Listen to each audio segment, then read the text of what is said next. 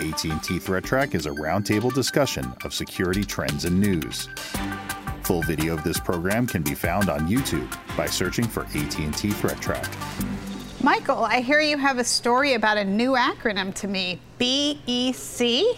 Yes, that's right. Uh, so BEC, kind of like IOC, indicator of compromise, business uh, email compromise. Hmm. And I was going to share that uh, there were multiple BECs that uh, I noticed uh, people talking about.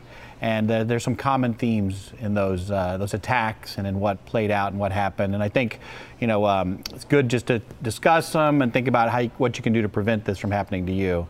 Um, so the first uh, business email compromise was actually a government office, a county government, and uh, they were building a new high school in their county. And unfortunately, uh, someone had access to their systems, access to their mail, and was able to convince them to transfer the funds for the new high school to their account.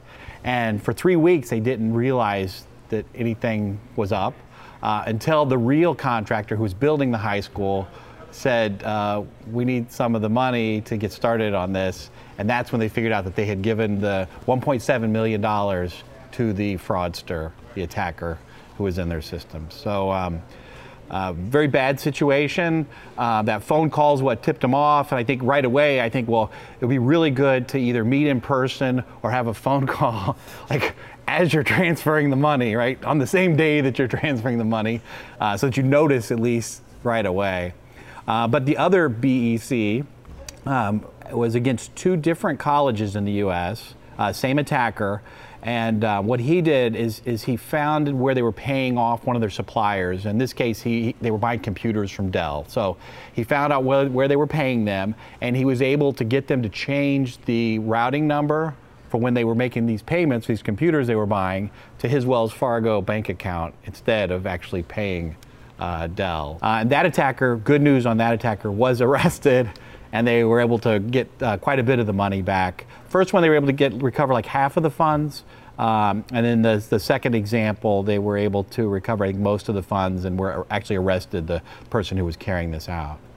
Um, but I think it's really important uh, to think about, we always think about multi-factor authentication, it's almost like you should be doing multi-factor on your life, right? Is that really who I think it is? Should I call them?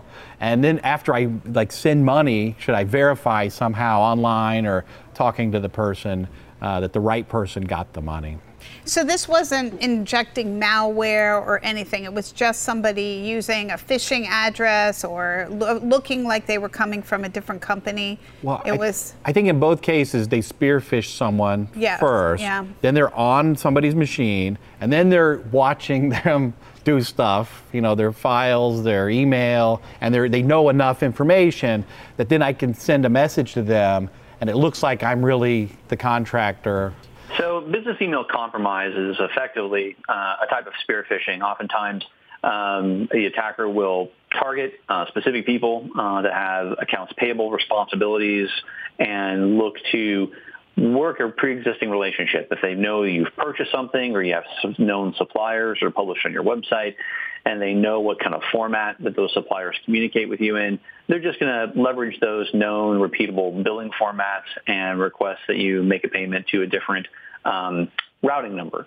Uh, this is particularly common uh, in cases where they might claim as a supplier or a vendor that maybe they've had a security breach and that as a result they've had to change their bank routing information and then ask you to please update your records so that the payments flow to their new account. Uh, we've had multiple accounts um, call us um, from a consulting perspective that fell victim to just those um, types of scenarios. Oftentimes, really what has to happen here is that there needs to be an education and a validation process. So anyone who has the authority uh, to make those kinds of payments really needs to be educated about this issue, and there needs to be a process in place whereby any such requests are verified through known good methods. So don't click the link that's in the email that you got, for example. You really need to call your vendor or your supplier, um, call um, your CFO if you got a message from the CFO while he's on vacation uh, about um, you know transferring money for earnest payment for a sudden merger and acquisition opportunity. That there's a method by which you go through to validate that. Um, that way you're not falling victim to these types of scams. Yep. Um, because they probably can collect enough information about you uh, on social media and on the internet, on who you know, who you're connected to, uh, and they can pretend to be that person. And maybe we should make the governments, these local governments, maybe are not as sophisticated as they need to be, really, because we do hear about this a lot in school systems and in, in county governments where, you know, they're just, I don't, I don't know that they've all adopted strict security practices yet. And if you do fall victim to these types of scams, as soon as you find out, call your bank. Um, your bank is going to be uh, really your best bet uh, to try and recover that money and get as much of that revenue back as as possible. Um, so the sooner you detect it, the sooner you find out and notify your bank, the better the chance that they're going to be able to get back some portion of the monies that were transferred. Sometimes you can look at actually a link of where the email is coming from, and sometimes that can give you a hint that it's coming from something that wasn't the email of what you're used to from a particular supplier. Yeah, the, the thing that I would recommend is if you think of multi-factor authentication, um, whenever you're um, conversing over email, email is probably not enough. You probably need to add some other factors. You need to think about maybe meeting with that supplier in person or giving them a phone call as another you know factor just to ensure that it's really them because as you know somebody in email might not be who you think they are. Speaking of IoT vulnerabilities, uh, Karen, I understand you had a story about some vulnerabilities in uh, video cameras. Yeah, I think maybe we should call this issue something about terror in the home or something if we really wanted to scare people. But this was about researchers who actually inserted themselves and created man in the middle um, attacks using your security cameras in your home. Again, they were looking at some of them that they were using some very weak protocols uh, like Telnet or FTP that clearly weren't necessary. Um, and uh, they were also using unencrypted RTP when they could have used, again, as we've just talked about in the last story, you know, and you can insert better security protocols. Um, and so what they did was is they used ARP poisoning. They got in the middle and um, they actually inserted um, themselves in the middle of the screen, in, in the middle of the camera streams. So in one case, they actually did a DDoS attack from inside, so they stopped the ability to, for the um, actual filming to go to the server so that basically it just shut it off. And then in another case, which I thought was really smart, they actually took a different stream that they had created and they inserted that stream. So if they were accessing your home before, they could just kind of repeat what they had seen before, normal activity in your home. And while somebody else was in your home potentially burglaring or doing whatever they were doing, um, they could just kind of repeat the the uh, the file that had already been there and then put it back in. Yeah, these kinds of cameras really aren't just used in home security. These are used in enterprise security, casinos, banks, other types of facilities uh, where they need to do um, video surveillance of customers in secured or high-risk areas. Yeah, of course. I, you know, they were using ones that were pretty simple that were in your house, but exactly so. They certainly these are all over, right? These are in banks. They could cover up a burglary. They could be in just a regular company. They could be out in the streets. Um, you know, just all kinds of places where, um, again, uh, and and the one of the big issues that they pointed out here was again people who hadn't updated their their credentials that whatever it was, you know, the password was admin or whatever the one out of the box was, and it was very easy to get access to the system. And then as we go from there. So, you know, one of the lessons that I think we say on Threat Track all the time is please change your password, even if it's not the most secure, just as long as it's not the not one the that's in the box. Um, you know, and that was the beginning again of this. Uh, it was this was that many, many, many of these devices, people plug them in, they turn them on, and they they never go back in and change the passwords. So that was the beginning of this downhill slide um, that these researchers found. So.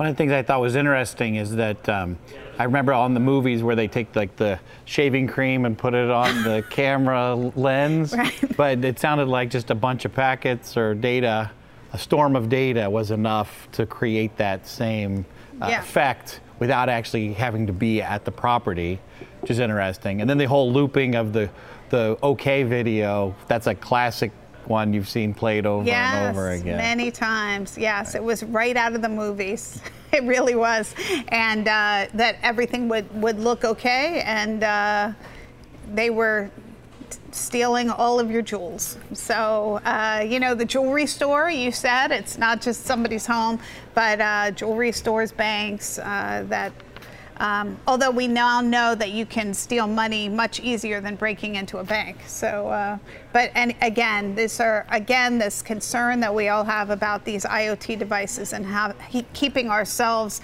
and uh, our institutions secure.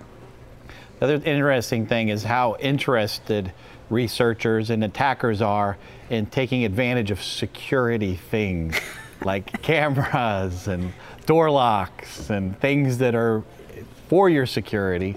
It seems like they almost get like a bigger kick out of it when they are able to make one of those things do what you didn't intend for them to do. Yeah, this really points to the need for a layered security model, um, really uh, across the enterprise. You know, both in the um, physical space as well as you know the cyberspace. Uh, making sure that you have secondary and tertiary controls in place so that if one control fails, um, that you have other ways to detect uh, wrongdoing or trespass, you know, that's really strongly recommended, especially since over time, um, there can be vulnerabilities identified in any number of platforms um, that may or may not get um, patched or remediated in a you know timely manner by the vendor. We got a long ways to go when it comes to keeping those devices up to date and um, closing all the securities of all the products that have been shipping over the years. Um, unfortunately, a lot of them are security products that uh, have shipped out and are being installed with weaknesses. So, Michael, when I retire for the evening, I always check that deadbolt, make sure that it's it's it's uh, bolted.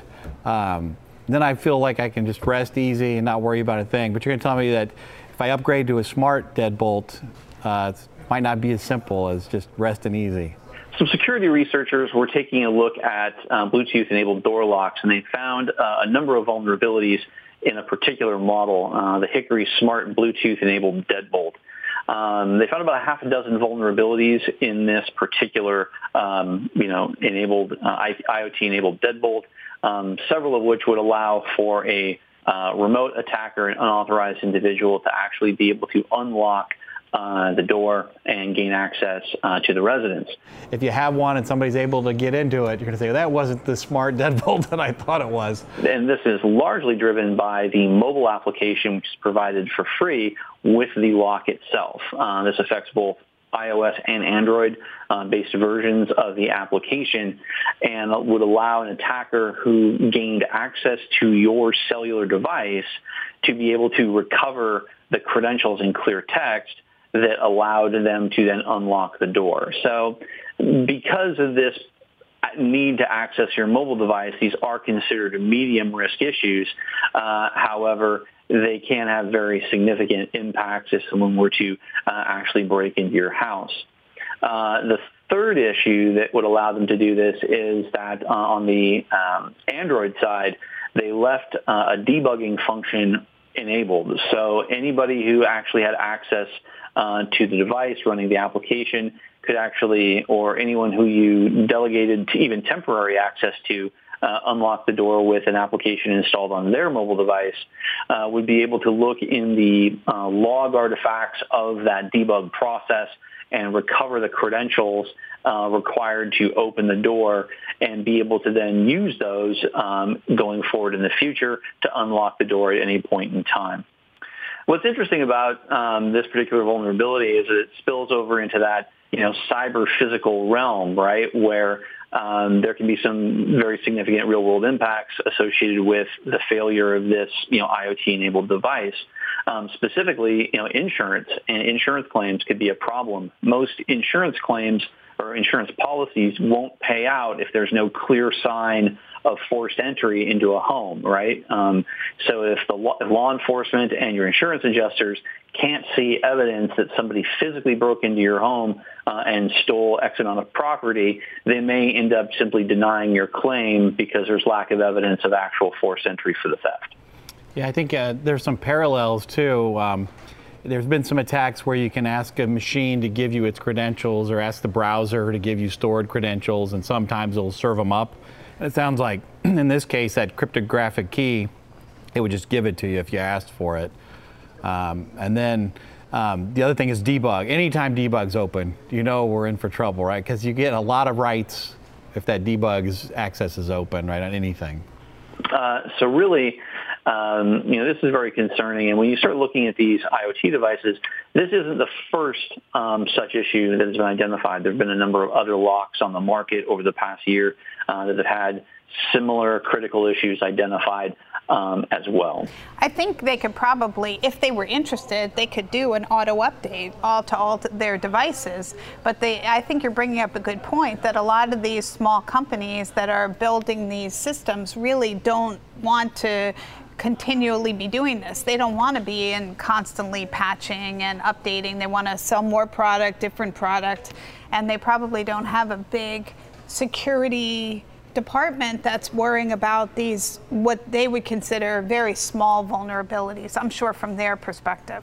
From a protection perspective, uh, really there's a number of things you can do even though um, the vendor in question has neither acknowledged nor provided uh, patches for these uh, related issues today. So really this is going to revolve around uh, securing your mobile device, making sure that that's got you know a strong pin um, or you know other type of security mechanism or control applied to it, so that people can't easily access the device if it's lost or stolen, uh, and to make sure that you're able to you know remotely wipe the device in the event that that were to occur as well. Yeah, it kind of makes sense to me that you want to have a um, the registration, the initial registration, you want to have that pretty solid. Uh, and then once it's registered, it's almost like locking your credit score. You know, like, okay, that's it. I got all the devices I want to open this. Um, and then unless you did like a factory reset, it should stay in that more hardened uh, state and not allow just promiscuous Bluetooth access from other devices. In this case, the possible exploits were only available to a perpetrator if they actually got access to the phone. So I think in this case, uh, we have to be really careful to not share information from our phone, um, not allow um, anyone to have access to information uh, that's in our phone uh, unless you're really sure about those people. The views expressed on AT&T Threat Track are those of the participants and do not necessarily represent the views of AT&T or any other person or entity.